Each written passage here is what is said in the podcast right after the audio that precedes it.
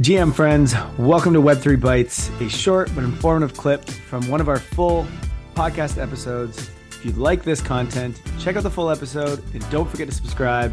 It helps us grow, but it also makes sure that you don't miss another episode of the Web3 Academy podcast. Enjoy. This concept of a project that is minting 3 million NFTs per week, can you just explain? Okay, who is minting these NFTs? How is this happening?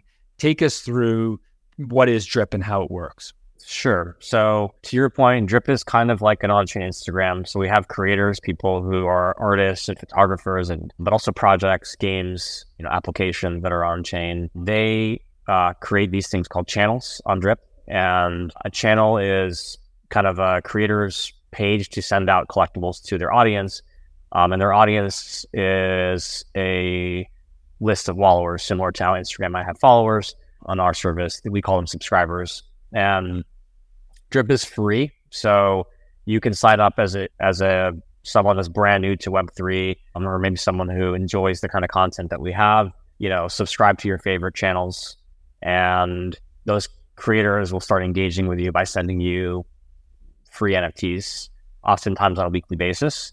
So, like, who is creating these and sending them? It's it's our you know, 70 different creators that we have on the platform. We onboarded three a week and it's all kinds of stuff. I mean, it's like 3D art to, you know, EDM music to like prank videos. There's, it's content that's, yeah, a mixture of like Instagram, YouTube, TikTok, plus, you know, um, the typical one of one art that you see on chain. What's interesting about Drip is that uh, even though, you know, we have this like very abundant kind of mindset to these things.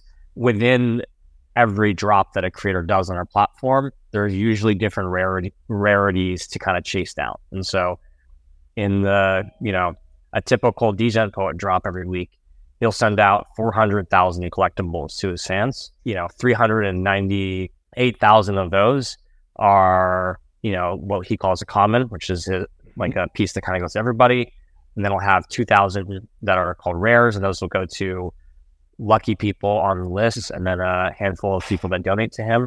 And then he has legendaries, which have 100 supplies. So there's 100 supply out of 400,000. That's insanely rare, kind of in the context of his list.